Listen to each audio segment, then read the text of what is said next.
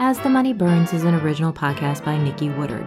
Based on historical research, this is a deep exploration into what happened to a set of actual heirs and heiresses to some of America's most famous fortunes when the Great Depression hits. Each episode has three primary sections. Section 1 is an a narrative story, Section 2 goes deeper into the historical facts, Section 3 focuses on contemporary, emotional, and personal connections.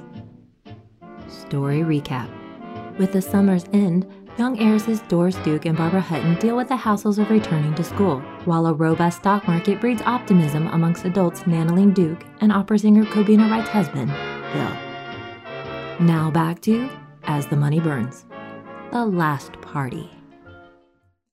As the long, perfect Indian summer ends, there's one final party to attend. Only the Wall Street crash takes out more than stocks, and all that is known will soon be questioned.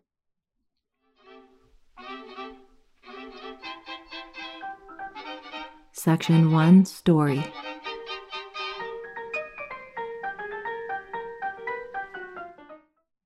Under the Venetian canopy, the long custom royal purple drapes with embroidered delicate pink roses surround Supreme Hostess and opera singer Cobina Wright as she gets her last moments of beauty rest before a very busy day. The details of the room, from the painted pink walls to the pink breakfast tray, make a cozy and cheery atmosphere. Cobina beckons her handsome golden husband Bill back to bed. They bask in the glow and warmth of renewed love. As a fire crackles in their tiny marble fireplace, Bill cuddles with her as they perfect their evening plans. Tonight, they are hosting the last official dinner party of this long Indian summer. White tie ensure to be another in a long line of fabulous events. Several last minute requests have been made to expand the list, but Cobina remains firm on the count. Their guest of honor is none other than Deems Taylor, who recently finished his opera Peter Ibbetson for the Met and visiting singer Noel Coward from London. Snug away from the bitter autumn cold, Bill and Cobina watch from their tall windows as two tugboats struggle up the East River. The telephone rings. Bill gives her one big final kiss before heading off to work. Another day on the stock exchange. This last week has been a little shaky, to say the least.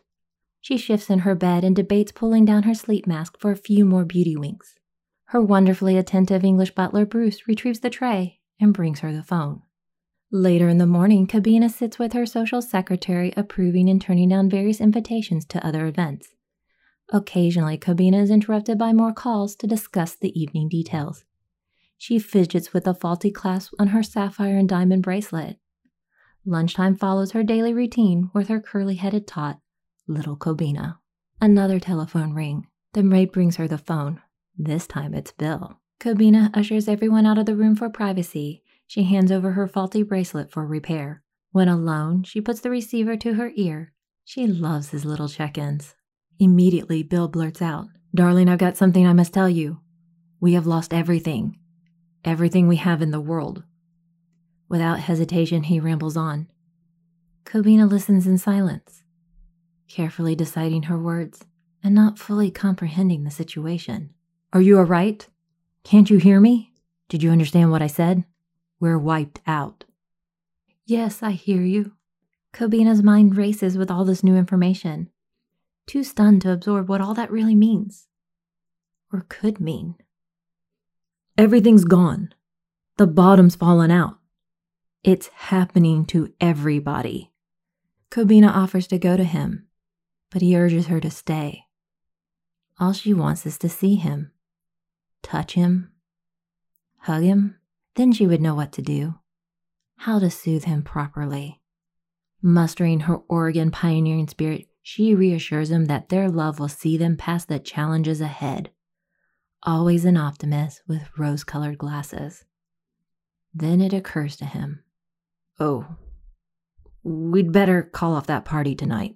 No, Bill, from now on the fight is going to be hard, uphill. Let's not set a pattern of running away. This evening is bought and paid for.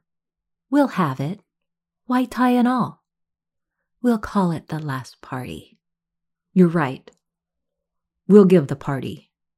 I may not get there for dinner, but I'll come as quickly as I can. Still confused and processing their conversation, Cobina informs both British butlers, Bruce and Fred, of the final details for the night she isn't ready to fully contemplate the magnitude of what might now occur. Mid afternoon, she crawls up in her bed and stares at the fireplace with no fire. Only ashes, thoughts rushing around, the rumors of suicides, jumping from windows, revolvers to the head. What does wiped out even mean? Could they really end up homeless? After an hour or so rising from her bed, Cobina walks with what feels like cement shoes throughout the Sutton apartment to ensure the evening preparations are underfoot. She looks at the masses of fall chrysanthemums in the living room and over the large fireplace. She places the seating cards amongst the tiny pink Irish elegance roses arranged on the long mahogany dinner table purchased during her European shopping expedition two years before. Cobina sighs at the thought of the charade. Were they being callous or cavalier? Is this a mockery of the grave situation or much needed comfort before a long winter? Seeing the names of all her friends before her, she musters up the gaiety and hope surely her guests will need now more than ever. Cobina fusses over her makeup and hair at her vanity. She rifles through her jewelry box. All those glittering jewels. She remembers the money she set aside playing the stocks.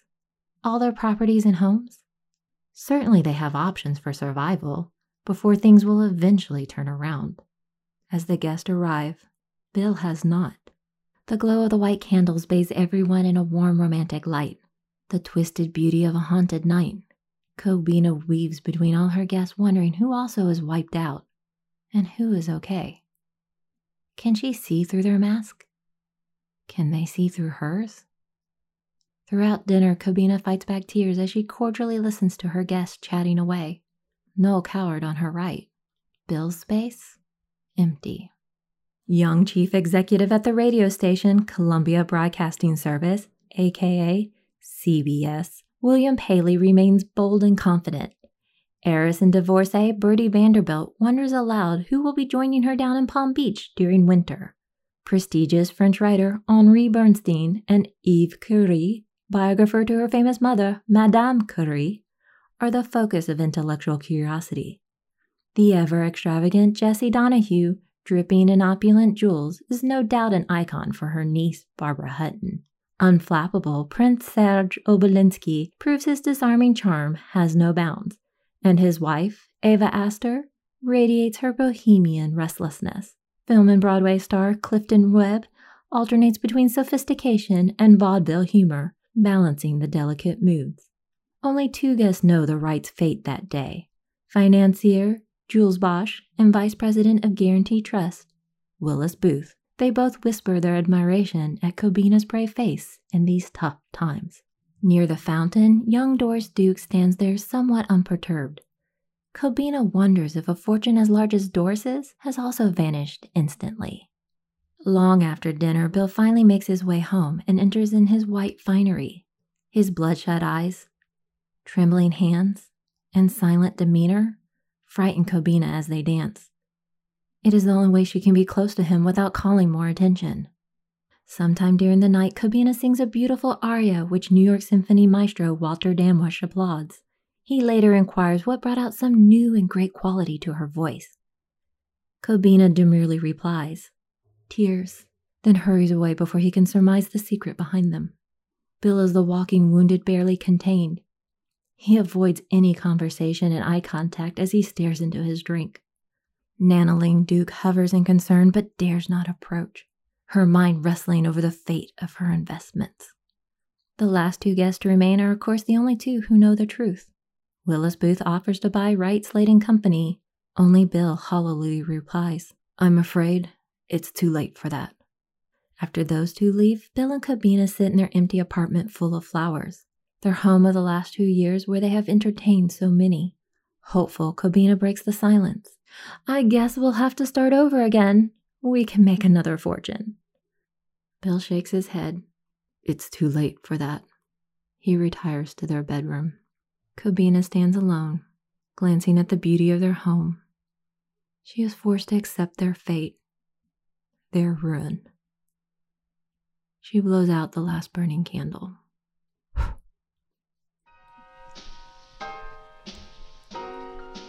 Section 2 History and Historiography. Reversals of fortune, of course, go both ways from bust to boom, from boom to bust. 1929 had a lot of them, and by the end of the year, all in the wrong direction for most. The Wall Street crash affected and effected everyone in so many ways, directly and indirectly. Maybe it was a long time coming, yet it felt like it happened in an instant. That fateful day, the exact day is fuzzy in recollecting which Friday was the actual party, but does it really matter? About the immediate results of the crash, Cobina Wright recalls. The all important fact was that the William A. Wrights awoke one morning millionaires and went to bed the same night penniless. Penniless? Worse than that, for the debts were enormous. Not only was the past gone, but the future mortgaged. Most of 1929 had been one of surplus and excess, ongoing conspicuous consumption as the end of the roaring 20s came at the very end of the decade. Prohibition, too, had been enforced for 10 years. The results elaborate parties and underground fun raged on. The glorious Waldorf Astoria, the grand luxury hotel of the Gilded Age, closed its door on May 3, 1929, at its Fifth Avenue location. The hotel and restaurant business had struggled from the loss of legal alcohol sales and limitations for culinary taste buds, as well as clientele migrating to further uptown options. Outdated and facing too much competition, the hotel management company sold the name for a dollar to the manager Lucius Boomer, a sentimental gesture. In its place, a new building was erected. Construction began in 1929 and would symbolize the innovation of the future. The iconic Empire State Building, built on top of what was once Caroline Astor's former home, and later the hotels built to spite her and defend her honor. However, the end of the Waldorf Astoria wasn't an actual end. Like many situations, once people learned of its pending loss, the nostalgia kicked in.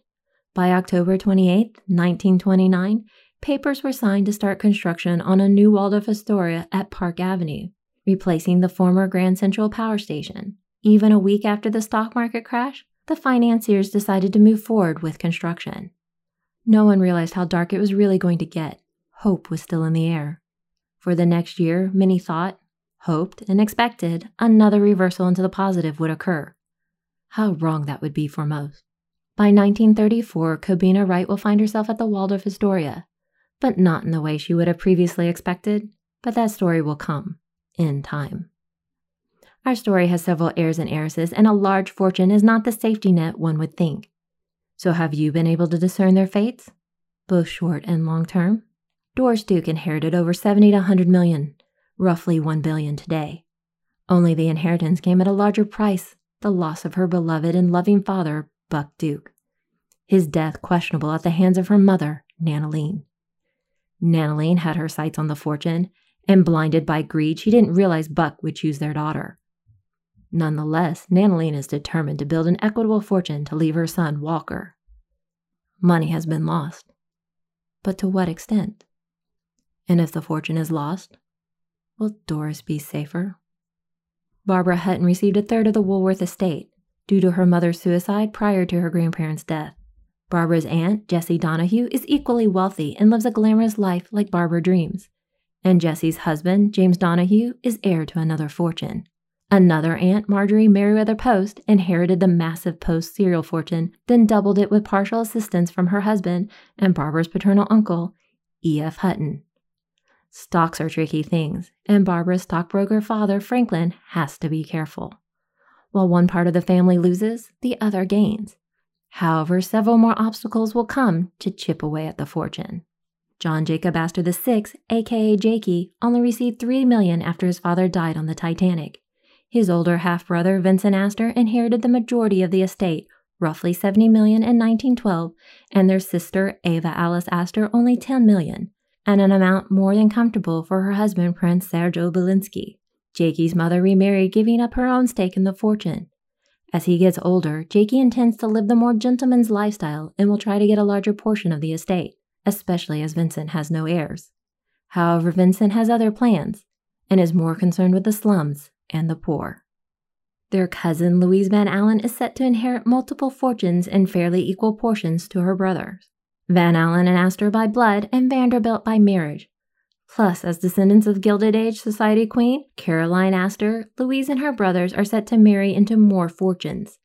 Any losses could be balanced and recovered by another. Huntington Hartford II inherited nearly 100 million of the AP grocery fortune. His mother, Henrietta, is trying to buy their way into the social elite. Huntington has big ambitions to build his own equal fortune and not just be merely an heir and gentleman. His dollars might go far during the slim times ahead. James, aka Jimmy Cromwell, is the heir to do family fortunes, the Cromwell and his stepfather, banker E.T. Stotesbury. Stotesbury is a wise financier, despite a later stage investor in the now previously defunct Waldorf Astoria. Have they outwitted the market where others failed? William May Wright, aka Bill, is the brilliant stockbroker husband of opera singer Cobina Wright. Bill's family on his mother's side, the Mays, are Newport Bluebloods with ties to European royalty. His pedigree and wealth runs far, but not far enough to survive the crash.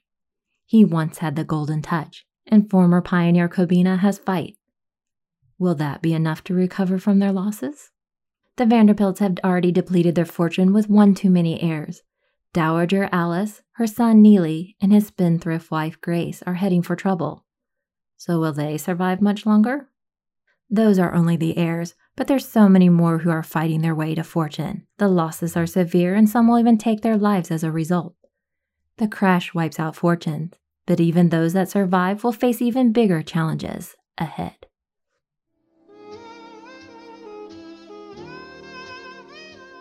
Section 3 Contemporary and Personal Relevance. Money is supposed to solve problems. Vast amounts should mean a guaranteed easier path to life, or so that is what everyone on the outside of wealth is led to believe. No good fortune, no matter how large, is endlessly immune to the forces that would destroy it. Maybe that's something as impersonal as a stock market crash, or possibly something uncontrollable like an illness. Or even more likely, it can be attributed to plain old human error, whether greed or trusting the wrong person. My cynicism is well earned. I grew up around people making and losing their fortunes. In the blink of an eye, all gone as if only a dream. My brief family good fortune was a minor fraction to much harder times. But its loss scarred my attitude towards money forever. And now, this year, 2021, the GameStop stock trades has been an interesting development. The idea of regular people playing with and manipulating stocks. The little guys outwitting the larger hedge funds, costing the latter billions in losses. Just goes to show the volatility and the bizarre mathematics applied on Wall Street. There's more to cover as our story unfolds. Got any questions or guesses? Come visit As the Money Burns via social media. Need help with episodes or characters? Check out As the Money Burns website for episode guides and character bios. Curious about the history on the first two Waldorf Astoria hotels, as well as little spoilers for As the Money Burns characters and storylines? Check for my upcoming webinars via New York Adventure Club, www.nyadventureclub.com, and asthemoneyburns.com news and events section for dates. Upcoming news The F Your Fears podcast will feature an interview with me on March 1st, talking about the inspiration behind As the Money Burns and its storylines.